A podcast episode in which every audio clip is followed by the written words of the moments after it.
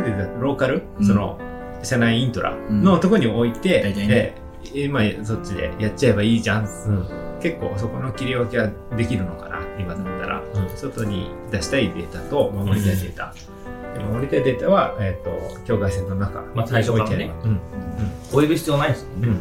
その辺やっぱドゥルーバーすごい優秀だと思ってて、チーム結構ドゥルーバー助かってて、どんなファイルだってもローカルでも何でもかんでもこねて、全部スキャンしてくれる。あれはやばいですよね。超強力ですよね。ドゥルーバーユーザー。あれはマジで強力。ここ最近来て、やっぱドゥルーバーさん、なんか僕結構いろんなお客さん来た時に、次今何興味ありますかって結構聞くんですよ。結構最近ドゥルーバー面白いって言ってて、言ってるんだけど。あれはすごいよ。今だからようやくドゥルーバーが、ニーズがこう、出てきた感じはすごいする。いやでもドゥルーバー本当に高いかもしれないけど、でもコスト的なね価値は十分あると思う。何目的で入れられてるんですか？結構いろんな事件とか事故とかやっぱね、データローカルで重要なデータがローカルでやり取りされて、ボックスがいろいろ上がんないですね、そういうインシデント的なデータは。そういう時に絶対8年間、何年間でもいいんですけど、ローカルにスナップショットを撮っといて、で、それを、会社全体で検索できるっていうのは、結構もう無敵かなと思って。無敵ですね。で、ネットスコープで、個人情報とか、いうデータトラッキングして、ファイル名わかるんですけど、フォレンジックとかで中のデータまで見せてくれないですね。その時に、そのファイル名で、ドゥルーバで検索して、実ファイルが、誰の、ローカルのパソコンにあるとか、全部わかるんで、で、その時にそれを落として、で、中身まで確認して、で、それやっちゃいけないよねって電話するっていう、このオペレーション、事例とかで絶対言えないんだけど、もう全部見てますよっていう状況を作れるのと、なるほど、それって、うちとかそうなんですけど、自由さ、会社が全部見るなんていい。いかがなもんか的に反抗するエンジニアとはいないんですか？そこまでの理解をしている、従業員はまだいないですね。GDPR だろう、知らないのかよみたいなこと言う人いないですね。ああ、そこはいないいないいない。それ多分 GDPR 分かってないやつが言ってますね。GDPR で言っちゃうと、ドゥルーバーあった方がいいんですよ。そう。コントロールできるんですよ、GDPR もね。で、見つけたら全部消せるし、問い合わせがあったデータに関しては。ロックできるんですよね。やばいデータって、つまり攻撃を受けているものだったりとか、もう開いたら絶対死ぬようなファイルって、管理者であってもダウンロードさせたくないはずじゃないですか。そのロックもドゥルーバーが勝手にやってくれて、管理者でも触れないんですよね。これはこういう理由でやべえからっていう。つまり DLP が効いてるんですけど。で、それをそのクラウドストレージも含めて全部やってくれる。ローカルだけじゃなくて。なんもだからフラットだよね。関係なくデータ、会社に所属するデータっていう、もうっていうところでやるから、あるべき姿ですよね。どこのハードウェアに保存してるとか、もう物理も論理も関係ない。ユーザー的には見え方がすごくフレンドリーで、ドゥルーバーアプリを使うと、自分が保存している自分のローカルのデータが外から見えるんですよ。それがなかなか便利。パソコン入れ替えたりするときもデータの移動とかいろいろあるじゃないですか。全部できちゃう。パソコンの入れ替えめっちゃ楽でしたね。Windows 7から10に変えるときにドゥルーバ使ったんですけど、もう一回もトラブルなしで、一瞬でいっちゃったのと、エージェントの配布がドゥルーバだと2週間で全部配布できたんですよ。それが一番最短の。何のエージェント？ドゥルーバのローカルエンドポイントに入れる、バックアップエージェント。で、ネットスコープとか結構時間かかったり、いろんなコストかかるんだけど、ドゥルーバだけはもう一瞬で、全端末に反映したんで、結構ドゥルーバ面白いですね。ただそこが欲しいっていうニーズがあんまないのが残念だな。なんかね、その欲しいっていうか、バックアップっていう、なんか昔から言われてるようなすごく重要な事柄、セキュリティ上ね、可用性的な意味でも経営的にも重要な事柄が、ここまで究極的にクラウドで突き詰められてるものが出てるのに、あまり着目されてないのは、多分もうバックアップできてると思ってるからと思ってる。ほとんどの人たちがね。多分そうじゃないんですよね。それまではゆるばやる前なんかバックアップやってたんですか、Acronisとかそういうこういわゆるファイル。いやもうデータ復旧サービス頼みですよ。なくなったので。あとはインシデント系はもうやられっぱなし。でも結局できなかった。できなかった。もうどんな方法もなかったってこと。その悪意があったらもう無理だよね。ローカルでやられちゃうと、やっぱ厳しいっしょ。それってフィッシングで乗っ取られ的な感じっていうの？それも、それは一回実被害は別にないんですけど、まあそれも全然、まあスナップショットが戻せば、その時点には戻る。見ますと、ランサムが入った時に売れるんじゃねえかとかっつったけどそんな売れなかった、ランサム対策にしては高いよね。高いだコストが結構高くなっちゃう、いいお値段するんですよね、ブルーハーって、俺ボックスもうち取ってたんですけど怒られて量が多いから。いや、その仕入れ年々の原価割ってるぞって言われてで、ボックス切ったね。偉くないですか？偉くないですか？ちゃんとそれね、分かったって切るんですか？でもやっぱ赤だったら継続性ないじゃないですか。優しい。でもだって、でもコスト変わんないですよね。こっちが払ってるコストは。もちろん。ごめんなさいって。お願いだからちょっとボックスは勘弁してくれって言われたんですか？言われた。すげえ怒られてるって。なんとかしてくれと。じゃあ OK って。まあ、データ多すぎて、ボックス全部取れなかったんですよ、ブルーバで。200テラぐらいのデータを。200テラもいいです。200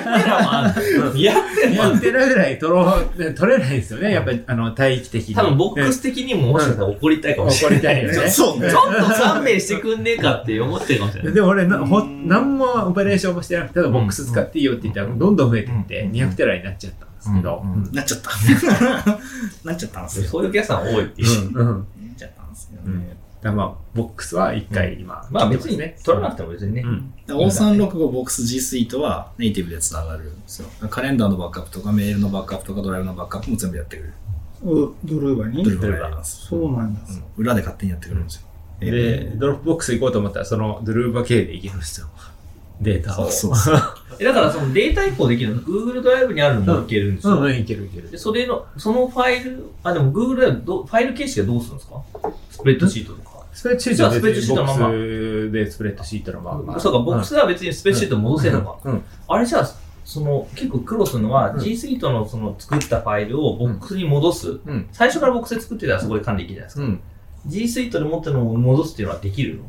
でもね、実際俺そこまでテストしてないから分かんない。できるって言われてるけど。できたら面白い。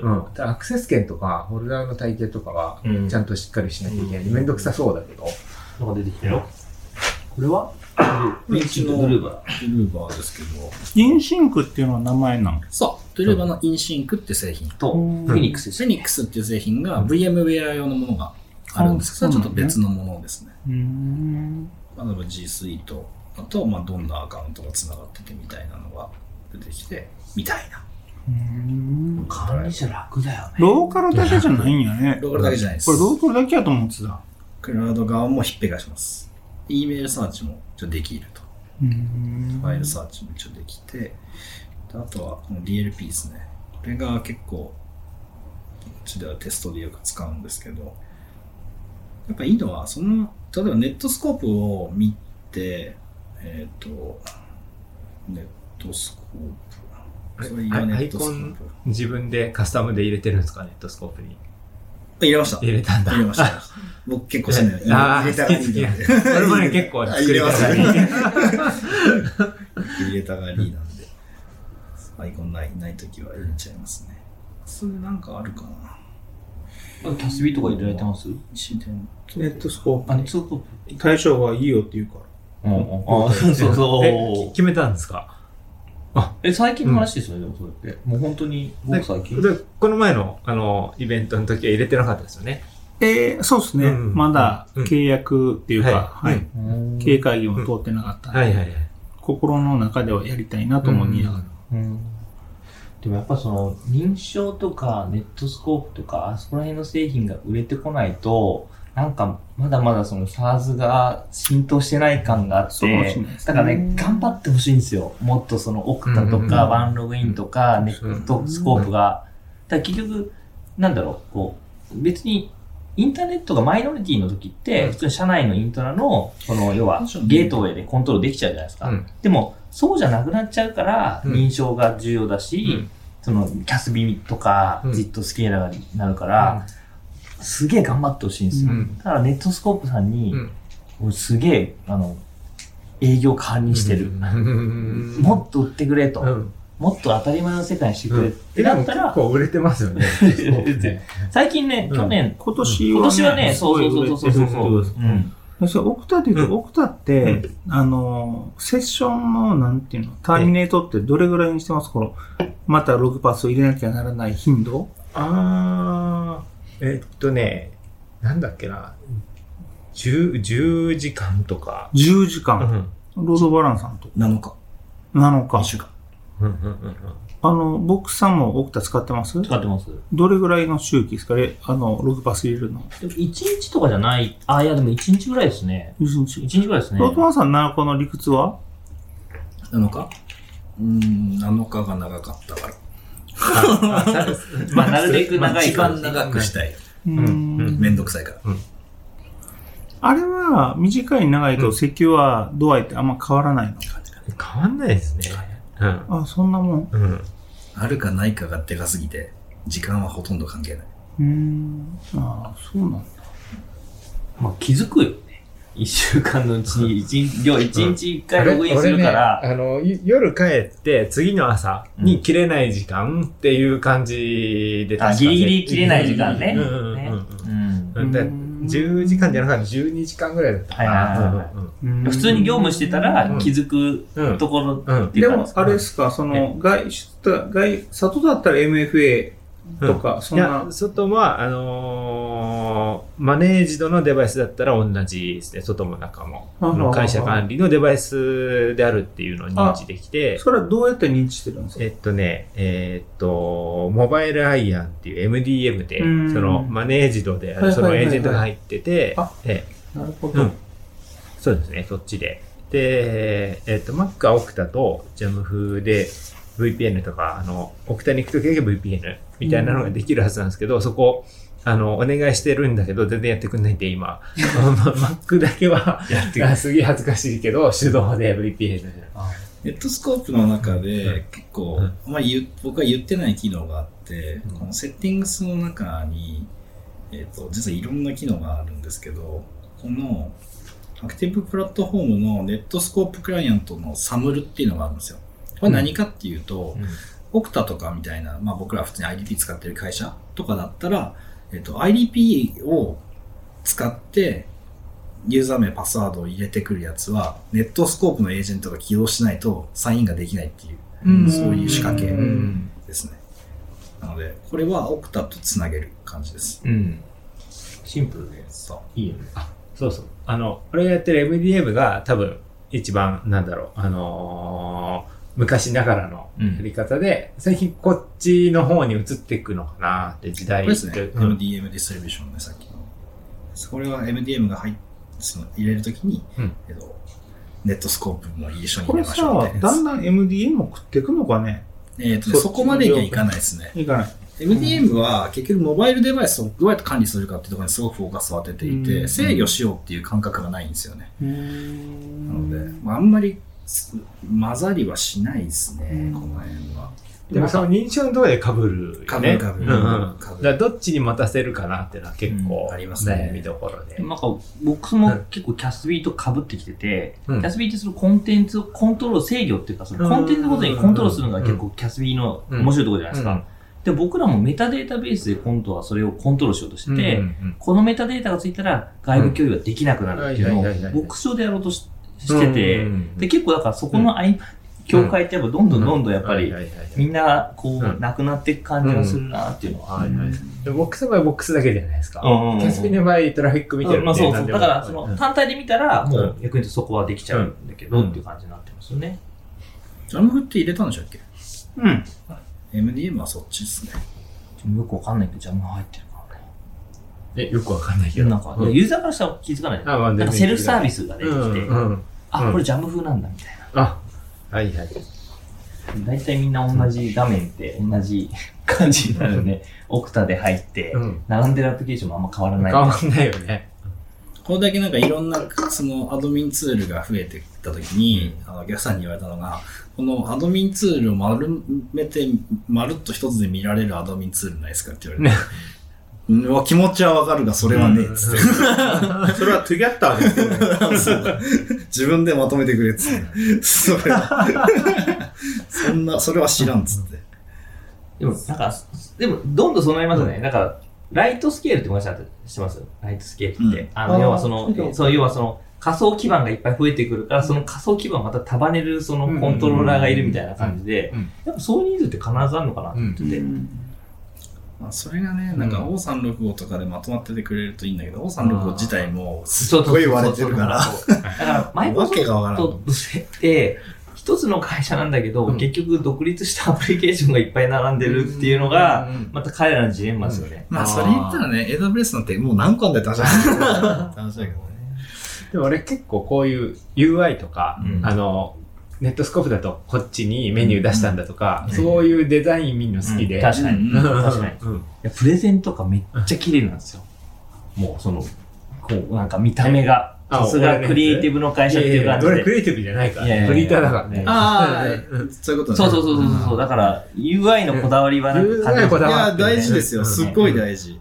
そりゃそうでしょ。だって今更セールソース見たくないもん、あれ。あんな UI。ひどくないですか、あれ。ひどいですよね。現代であれあります？10年間変わってるね。ちょっと昔な感じがしますよね。ひどくないですか、あれ。なんか、ホームページな時代な。ワークデイとかもひどいっすもんね、ちょっと。そうなんだ。セールソースね、ほとんどユーザーにインプットさせてないんですね。他から API で入れてるだけで。ね、上司のあれはどうしてます？いわゆるサービスなどの領域はもう。上司なんでらマネジメント？はい。ケースとか問い合わせとか。問い合わせも全部セールスホースで作っちゃってますね。ああ、そうなんですね。ケース上げてみたいな感じか。問い合わせだったら入れてもらって、で、この問い合わせ多いねって言ったら、そこに対してソリューションを入れて、問い合わせ来ないように。したりとか。真面目に。結構ね、真面目に。謙虚に。社内のね、カスタマーサクセスみたいな、カスタマーサポートみたいなのは、あんまり他社参考にならないですね。だその、企業のカルチャーが出すぎてて、全然もう参考にならない。特にサンフランシスコ系の企業なんかは、全く参考にならないですね。でも現地にいるんだもんさ、カスタマーサポート部隊が5人ぐらいなんかもう、モヒカみたいなやつ。俺ら超パソコンできるみたいな。いて、自販機なんか iPhone のケーブルとかいっぱい売ってるんだ、その自販機があって。ガムだめだよ。そう、ガムだよ。やってんだ、みたいな。そう。なんでも聞いて、みたいな。そんな。いる。参考にならない。IT が、親しみやすい IT がなんか、IT コーナーみたいな、いりますから。文字だけだと、辛かったけど、こうやって顔見て、やるとありがとうって言ってくれて、なんかやる気が出るみたいな、そういう感じの人たち。でも俺バイトでそのポジションでずっとやってたんで、そこ結構ね、そのモチベーション大事だよね。ありがとう。いや本当そう。そうやってんだけど、もっと俺すごい一番シンプルに誰がなんていう Mac 使ってて、なんていうバージョンまで上げててみたいなんで、なんか。ディスプレイも何使ってて、買い替え申請来たら、お前これや、確かにこれやな、彼買えるな、OK っていう、なんかね、非常に単純なことが、後の問い合わせが来たら、ちゃんと回していくみたいな、いいと思ったら問い合わせ来るやんね。それがなんかサービスのは、なんか、当社からすると、ちょっとまだ重いかな、みたいな気してて、もうちょっとシンプルな。めっちゃ伸びてるっていう噂だけはすごい伸びてるみたいな。サービスナウが。サービスナウ。でもサービスナウを本気で使えてる企業って国内じゃないと思ってるんですよ。本気で使えてるやつ。一部を使ってて、なんか本当はこうじゃなかったって思ってる人たちは知ってる、いっぱい。いっぱい知ってるけど、そこまで使えてる人たちいるかなっていう感じが。だから、なんで売れてるんですかって時も、あんまりなんか。でもなんかできそうっていう。いやなんか、期待値で売れてる。本人たちもピンと来てる感じしなくて、なるほどねって僕腹落ちできなくて、なんで売ってるんですかって言ったら、もやもやのまま終わっちゃったみたいな。もやもやですよ。いや、物はいいんだけどね。思想としては正しいと思うけど、ちょっと難しいかな。聞いていますよ。あ、そう。聞いてるよ。そうっすか。聞いちゃってるよ。聞いちゃってんだ。そっかそっか。